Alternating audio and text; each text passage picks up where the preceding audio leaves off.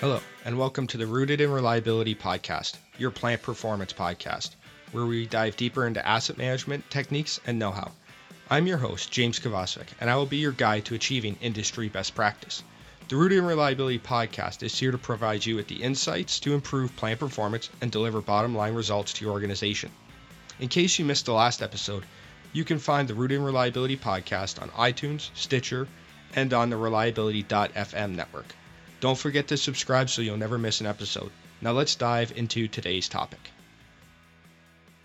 It is my pleasure to welcome Brian Turner to the podcast. Welcome, Brian. Thank you. Good to be here. So, Brian, you are CEO of Buildings IoT. Although super brief, tell us a little bit about yourself and what Buildings IoT is. Sure. Yeah. Um, so, Buildings IoT is a master system integrator and a software developer and services provider for the built environment. So, commercial buildings, um, industrial buildings, basically any building that houses humans. Other than housing, we don't do a lot of housing, but uh, but if you're for work, education, or play, those uh, those types of buildings are certainly ones that we're targeting. All right, perfect. So, you know, read a couple articles or white papers that you guys have put out specifically around healthy buildings, and with a lot of the conversations of people coming back to the office, I'm sure that's on a lot of people's mind. Um, am I going to get sick here? How do we keep the building clean, disinfected? All these things that are going through others through minds. Are we getting enough airflow? All those great things. What is a healthy building? Yeah, so a healthy building is is simply put, it's a it's a place that uh, humans can go and have very little concern that they're going to pick up some some disease or pathogen while they're while they're sitting there um, or or using the restroom, or going down to the cafe, or or just merely opening a door, or or requesting a floor in an elevator, right? So it's it's just you know, we we hear a lot about um, you know cybersecurity and keeping yourself safe from being a victim of cyber threats, um, and we spent a ton of money there, but we haven't before the pandemic. We really didn't think a lot about the spaces we occupy uh, whether you know whether they were clean, how often they were cleaned, how they were cleaned. We certainly didn't think about air. You know, when we talk about the cleaning aspect, it's very tangible. People absolutely know what you can do to keep something clean, right? They know the types of cleansers you can use. They know how often you, you might do it. Um, you can even do some on demand, right, um, with little push buttons in restrooms and those sorts of things. And that's a very tangible thing that most human beings understand when you start getting into things they can't see, like air and gases, um, start getting a whole lot less tangible, and people just aren't aware of what makes an indoor air quality building actually healthy. Do you know your formaldehyde's high? Probably not. It's not something you're smelling. So eh, these are all things that uh, are part of the ecosystem and the atmosphere that we're in every day, but we really have no visibility. All right, excellent. So healthy building is all those things. It's clean, clean air, clean surfaces. We don't have to worry about risk of pathogens or anything like that. Now, is that more than just custodial work? So I can I can imagine a lot of people are saying, well, we just we have custodians that do this stuff every day. Yeah. Yeah, no, it is. So, and, this is why I think it's it's important to uh, for people to just become educated. Obviously, custodial work is absolutely uh, paramount. You know, and I can tell you that most buildings I've been in um, in the last year, uh, it's very apparent that custodial work is is really ramped up. Right? It used to be you might see one of the people cleaning things occasionally when you walk in. Now every time I'm in a lobby, somebody's cleaning something, right? And and whenever uh, I see a lot more restroom uh, being cleaned, I see a lot more doors, elevators. I mean, there's just a really high volume of cleaning going on, and that's important. Um, but when you when it comes to indoor air health quality, that is something that I think is taken for granted uh, far too often. I think it's taken for granted by the people who occupy it, the building. I think it's taken for granted by the people who manage the building, and I think it's taken for granted by the people who own the building. Um, there are things, for example, um, and we monitor indoor air quality as, as CO2, which is, a lot of people understand that that's the uh, the air when we breathe we create CO2. uh, CO, which is you know more common in garages with with vehicles. Um, but you start getting into VOCs and you start getting into formaldehyde and all these other gases that contribute to your indoor air health quality, and people really don't know like where that comes from, and is ventilation enough to get rid of those things, and then what causes those things, right? And so it's just knowing. First of all, you got to have that data in order to even know if you have to do something, if you have to respond to. Yep. Yeah, and you know the as we're talking about this, I keep thinking of when the pandemic first kind of kicked off. I was still flying. Right, we were going to see customers all over the place still. But the one big thing that the airline I fly regularly, Delta, was talking about is how often they're changing over the air, how they put in these HEPA filters, all these different things. But prior to that, I never thought a single minute about number of air changes in an airplane, the filter system you're using for the air. It just wasn't something I thought of. And I think you know what you're talking about is almost similar, right? You know, they're not monitoring for some of these VOCs and other things, but prior to the pandemic, I don't think a lot of people were thinking of this stuff. No, they weren't. And I can tell you one of the reasons that building owners weren't thinking about it per se either is because they design these buildings and the engineering that goes into it, they design a certain amount of air changes for every single zone. They're designing the building to be healthy. So they're doing all the right things up front when the building is commissioned and started up and tested, all of those things are tested and validated that they meet the basis of design. And so it's it's really post occupancy that we start to see adjustments or fluctuations in this. Um, it could be something as simple as they decide to wait a little longer in changing the filter.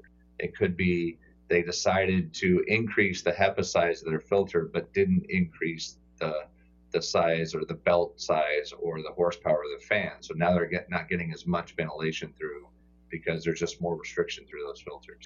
It could be, uh, you know, one of the tenants is complaining they're cold from the constant ventilation, and so the VAV boxes have been uh, their minimum airflows have been reduced down to next to nothing.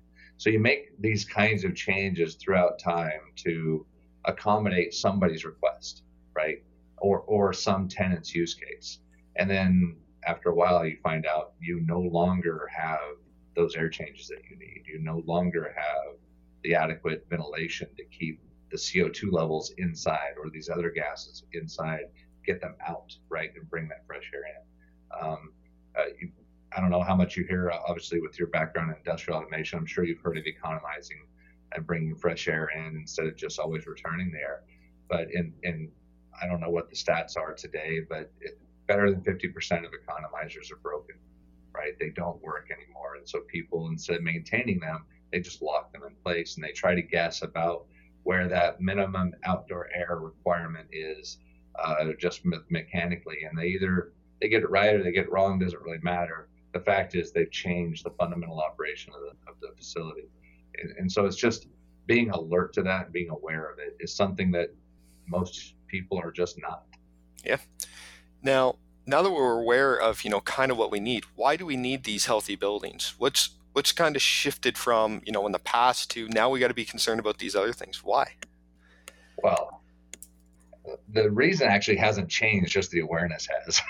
um, you know, there's you know my my degree is in human factor psychology, so I I have a he- pretty heavy um, slant towards keeping people productive and keeping them alert and, and providing them good air quality does that. And I know those are hard, those are difficult to measure. They're hard, they're not tangible items. We're not going to see a dollar value applied to it. But there's been several studies that show that that people that work or learn in environments that are healthy with good indoor air quality, good lighting levels, you know, all of those things that come to the indoor environment are going to perform better. Um, for example, you know, a lot of times we talk about uh, work-life balance. Well, if I can get more productivity out of an employee in a six-hour day in a good, healthy environment than I can out of an employee for eight hours a day in a less healthy environment, I mean, which one would you prefer as an employee? Which one would you prefer as an employer? Right. And so I think indoor environment quality has always been top of mind and should have been for companies like ours. But for the average person, they just don't think about this, even though it, they just expect it, really. And that's why they don't think about it, like you were saying on the airplane. you don't expect to get sick when you step on the airplane, and and you don't expect to have to worry that you're that you're getting some outdoor air coming into that uh, into that airplane. Um, and and now, as you said, I've I fly a lot too, and I heard the same things from other airlines. Like we're now the best indoor air quality in any airline, right? And and uh, that's now something that's uh, on their sign. The other thing in Chicago, a few weeks ago, um, on the little uh, A-frame banner outside on the sidewalk, they're trying to attract tenants for leasing. One of the top bullet points was uh, 12 air changes per hour. Like, why is that now something to market? Well, it's something to market because now people are thinking about it. Yep, absolutely. So we know why we need it. We're making advances to get there. Like you said, we're monitoring all for all these different gases, making sure that the custodial work's being done. All that stuff is coming together. But how do organizations ensure they actually have a healthy building? Yeah, so you know it gets down to kind of the, the basics, right? So so yeah, you're going to clean, you're going to track the cleaning, right? And and tracking the cleaning to me is really important uh, because you do want to be able to have some transparency as an operator or as a facility manager when, when a tenant asks, you know, what you're doing. Um, but then you've also got to put sensors throughout the facility.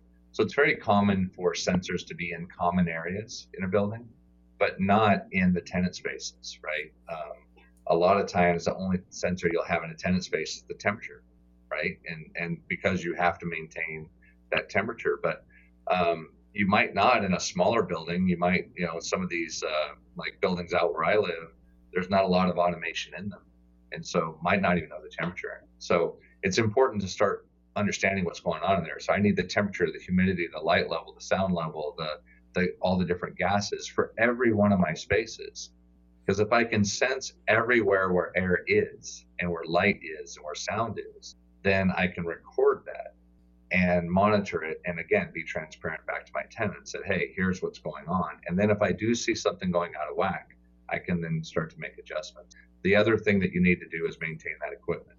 So and and hopefully one of my messages is for the healthy buildings is you don't have to have the smartest building in the world in order to have a healthy building.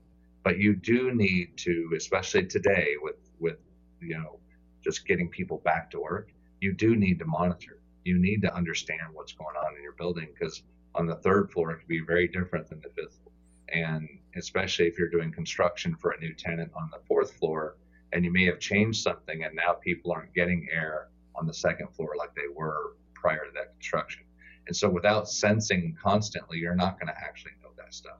And I think that that's a new responsibility of somebody, you know, whether it's the facility owner, the facility manager, or the tenant themselves and the employer to make sure that their employees are in a safe environment. So I, I'm, I, I, I have my ideas of where I think the responsibility should lie, but right now, with lack of any kind of um, regulation around it, I think ultimately it's the employer's responsibility. All right. Now, you know, going through your website, that type of thing, there was a white paper that talked about the five steps to a healthy building. Can you kind of outline those for us? Yeah, so you know, it kind of goes to what I was just talking about. So, um, cleaning, reporting, sensing, tracking, and ventilating. Um, and that tracking to me is is where we come into maintenance management. So I, I know you've certainly uh, done enough work on some on CMMS, but I think that it's important to understand how the equipment is being maintained that is supposed to be supplying this ventilation. So I mentioned a little bit ago the economizers and the quality and the state of the economizer, maybe the status of the HEPA filter, maybe the status of the fans. Um, and if you're monitoring the indoor air quality and you're monitoring how that equipment is maintained, and then you're actually using that data in a cohesive way, so you're correlating that, you might find that, hey, this unit has had many callbacks, and the indoor air quality for the area it serves is actually statistically worse than the rest of our building. So you can actually focus energy and effort on fixing that problem. Versus if you don't have any idea what's going on inside, or vice versa, you have no idea what kind of equipment or maintenance has been done on that equipment to understand if it's just performing poorly, you can never actually do the right thing. You're going to always be chasing complaints. Yep. And so a big part of maintaining healthy building is staying ahead of it. And and by aggregating these multiple sources of data, you can actually give yourself a better chance to stay ahead of it. This podcast is brought to you by Eruditio. Be sure to check out Eruditio's IBL blended learning for maintenance and reliability professionals. This SMRP accredited project based curriculum will take you through all aspects of a maintenance and reliability program and provides you with all the tools you need to generate a 30 times return on investment for your organization and a set of credentials from the University of Tennessee for you. You can find out more at ibltraining.com. Now, question for you. With that maintenance of the systems, for example, one of the major tasks is dealing with filters, right? We got to change all these filters on a regular basis. Are do you see a lot of organizations still doing that based on time, or are they using pressure differential sensors to detect pressure drop across those filters, or the other sensors to determine when to change those filters, or are they still relying more on a time-based frequency? I would say, by and large, it's time, and you know that's a flaw. It's for us, that's a big flaw. Uh, a big part of our business is data-driven maintenance. Um, so where the time, the, the manufacturer's recommendation recommendation is one of the sources of data, right? But then you, if you do have a smart building and automation system, then you can put differential pressure sensors around the filter. What I see more often than not, which I think is is a flaw as well, is it's a switch versus an actual transmitter. And switches, you know, are, are not great because you find that maybe it failed, maybe it switched too early, maybe it switched too late, um, and then you're trusting that technician maybe adjusts it when they when they notice that, right? But maybe it's just a bad switch. If you have a transmitter, then you have a lot more data. You're collecting data. You're getting history of that data. You can tell when the sensor maybe is failing. You get an idea across similar air handlers. You know how often you actually need to change these filters, and then your preventive maintenance starts to look more like uh, data driven maintenance. So if I'm going to hire you to come out and uh, do work eight hours a month, let's say, then when I show up, when my technician shows up, they get a list of things to go do, not a list that's just preventive, like, hey, go change these 35 filters. Yep. Maybe it'll be, hey, this fan belt is slipping. I need you to go look at that thing. Go fix that while you're here today. And forget the other filters because those filters are still okay. We can change those next week. Right. And there's those kinds of things that I think we have to be a lot more intelligent about in all of our building. It's easier in the big ones because they're automated, but we've got to get to that level of sophistication in the smaller buildings. All right. So with that, what technology is there to help us with this? Uh, you, I know you mentioned some sensors, and, and, I'll let you get into that. But are these tying into the building automation systems? Are they tying into the CMMSs? A combination of the two? You know, how is all? What technology do we have, and how does it all kind of tie together? So yeah, you have you have the building management systems that are are the HVAC control systems. Let's call it that. Um, you also have for smaller buildings a lot more intelligence in the air handlers and the fan coils themselves that are doing a lot of the sensing. Um, you have different communication uh, protocols going now. Some of it's directly on the IP or IT network. Some of it's on the Wi-Fi network. Some of it's still on proprietary networks. But none of that is directly connected to the CMMS. And so um, in order to get that you know kind of comprehensive view you do need an integrator that can help you get that data from the source up to the cmms and then ultimately to that reporting platform that can help you really manage it effectively. Um, and technology's there. This is we're not we don't have a technology problem. We have we have a, a, a business problem an economic problem. Um, the the margins for these facilities are very tight right? And so figuring out, you know, what, what money to cut out in order to get some of these technologies in. Um, that's one issue. Um, but we've also got, you know, we're humans. We like to solve problems. So there's a lot of financing resources. There's a lot of uh, rebates and benefits that utilities will give you in different uh, government programs. So I think, you know, as a, as a society, we will solve this problem, but technology right now is not our problem. That seems to be a common occurrence, and I don't think it's just in buildings, um, manufacturing plants, and various others. I think it's the same sort of thing. It's not a technology problem; it's a, either a finance or a people problem to get it in place. Yeah. yeah. Now, as we start looking at converting our buildings to healthy buildings, is there anything else we need to consider um, that we didn't talk about already? Well, yeah, uh, and I heard one of your other podcasts. It's the the maintenance, right? So let's let's make sure we don't build a Frankenstein. Um, so there's so many technologies out there. Like I said, technology is not a problem. Well, that's that's also not true. We have so much available to us that making choices is is almost paralyzing, right? Because you've just got so many choices. I've got a new vendor every single day pitching to us how their thing is the next greatest thing that's going to ensure that I have a healthy building. Well, how's that? Know, how is it going to work? If you're just a sensor cloud, so your sensors communicate with it, each other and then to your cloud, and they have no connection to the rest of the building or anything else going on. How does that by itself solve my problem? It doesn't, right? And now it might be part of the overall solution, and this is where you need smart companies that can use multiple of these vendors or technologies but you also have to be uh, aware of the choices you're making. Is this a five year choice? Because these sensors, you know, they might only have a five year calibration or a three year calibration. Um, and what and what am I doing from a connectivity standpoint? How is it being secured? There's all this privacy and, and data problem out there, especially if you're in tenant spaces. You could have some some high value tenants that don't want their indoor air quality information exposed to the public for lots of reasons. Um, and so as a provider, you've got to figure out how you're going to secure that data. So there's just there's so many things um, that go into place that we that it can be paralyzing unless you're approaching it uh, like you asked the question. What do we have to do to make sure we are providing a healthy building?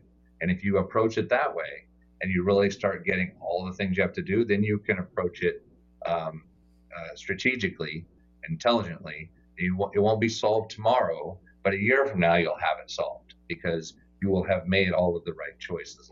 Um, and I think too many people are just doing, you know, the, the one thing that people say you should do, like, oh, you have to put in, you know, some some ultraviolet uh, filters. You know, it'll clean everything for you. It'll even clean the surfaces, which is one one thing that I heard that it, it puts some little ions in the in the air and it'll drop onto the surfaces and clean those too. So you don't even have to worry about having extra custodial.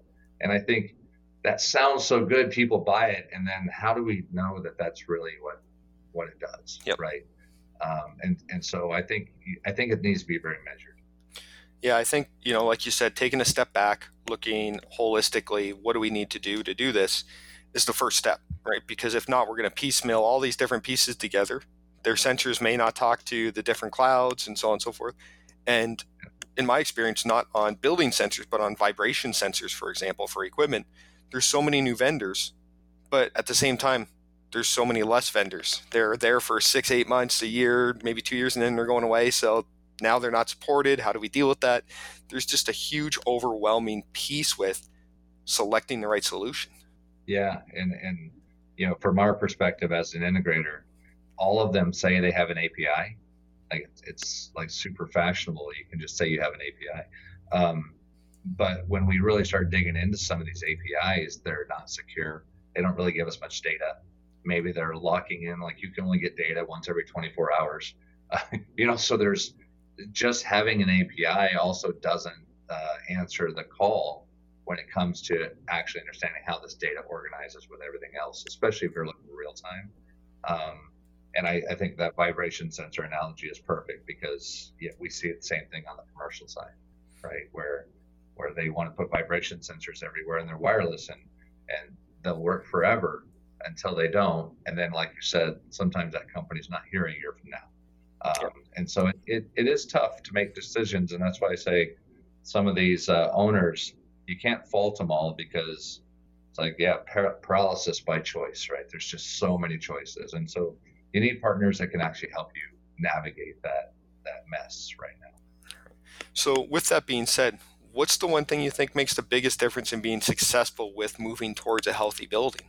Is it that integrator? Is it the holistic view? Is it something else? Yeah, it's finding a partner. It's finding a partner first that that really understands your business goals, that will work with you with your outcomes, that understands your timeline that you want to approach it in um, that understands like what is the biggest value for you. I'm working with a shopping center, you know, their biggest value is making sure that shoppers want to stay in their place and keep shopping, right? If I'm working for a commercial office building, they want to make sure their tenants, employees are all rushing to that office rather than working at home because it's a better environment to go to work, right? So it's it's it's choosing partners that understand your business outcomes and then helping you achieve those outcomes on the way in a in a pragmatic way. Um, there is no silver bullet here. You know, there are there are a series of things you have to do, and then they have to become a, become part of your operational uh, strategy. This isn't a one kill. Like you don't just have a kill shot. Oh, all I have to do is X, and we're good. We can ignore it forever now. That's not that's not what indoor air quality is about. That's not what a healthy building's about. Um, you know, you know, it's just not that easy. And I think that's that's part of what makes it exciting that it's getting this attention because I think people are are waking up that they actually have to pay attention here, and it, it's not something that uh, just like security, it's not something you talk about once. It's it has to become part of your culture, and once it becomes part of your culture, you know, even though it might take two or three years to deploy the complete strategy, once it's all deployed, then it's very easy to maintain because it's now part of your culture, part of your corporate absolutely. Now, what's the one action you want our listeners to take away from the conversation today? Uh, educate yourself. That that's it. Um, you know, because I, I think, you know, when I said most important is selecting a partner, well, how do you select a partner if you're not even sure what questions you're supposed to ask, right? And so I think you have to educate yourself. You have to listen to podcasts. You have to read white papers. You have to get enough information where you have some baseline to have a conversation, and then you can start interviewing either consultant partners or contractor partners who who are taking the initiative and really trying to understand um, how to do this stuff. Um, so educate. I, I, think that's probably the answer, unfortunately, for so many things in life. the first thing you need to do is learn. Um, but I'm a big proponent of that. All right, excellent. Now, Brian, I want to thank you for taking the time today to talk to us about healthy buildings, bringing awareness of this, what some of the leaders are doing in this in this arena. But before we go, where can people find out more about you, Buildings IoT?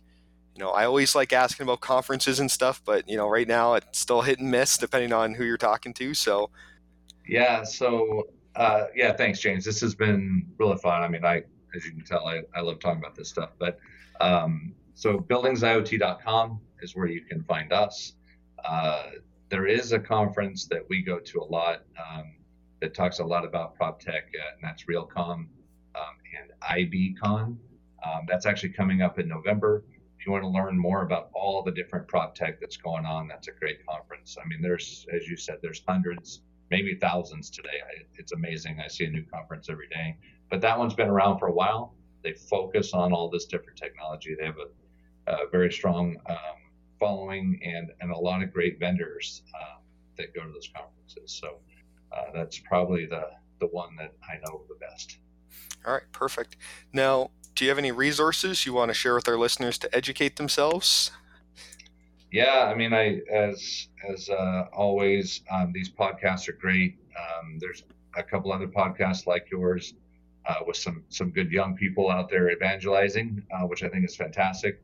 Um, so Beyond Buildings, which Nick, Nicholas Waern um, out of Sweden, I think he's doing a fantastic job, kind of bringing awareness to just all things buildings in the built environment. Um, James Dice, Nexus Labs, he's he's doing a great job as well. Um, and then you got some of the guys who've been around for a long time, like Automated Building and uh, uh, guys like him. So, and there's tons of great content. If you go to automatedbuildings.com, it won't be the latest and greatest website, but I will tell you there's a lot of fantastic information. So don't get scared off by uh, the fact that the site looks like it's uh, built in 1980. All right we will definitely and put Ken some. Will, Ken will be okay with me saying. I will put links to all these in the show notes so people can easily get it. I'll also link to some of the white papers you guys have on your site um, around creating built healthy buildings, that type of thing, so people can start that education process with you guys as well. Well, Brian, I want to thank you for taking the time to chat with us today. It is greatly appreciated. Yeah, thank you for having me. It's been fun. I would like to thank you for listening and remind you that you can always find out more on maintenance, reliability, and asset management at www.eruditio.com and by following our blog. The Rooted in Reliability podcast is a proud member of the Reliability.fm network. I'd like to ask you to please rate and review this podcast on iTunes or Stitcher. It ensures the podcast stays relevant and is easy to find by like minded professionals. It is only with your ratings and reviews that the Rooted in Reliability podcast can continue to grow. I thank you for providing this small but critical support. We'll see you next week when we dive into another burning topic with Rooted in Reliability, your plant performance podcast.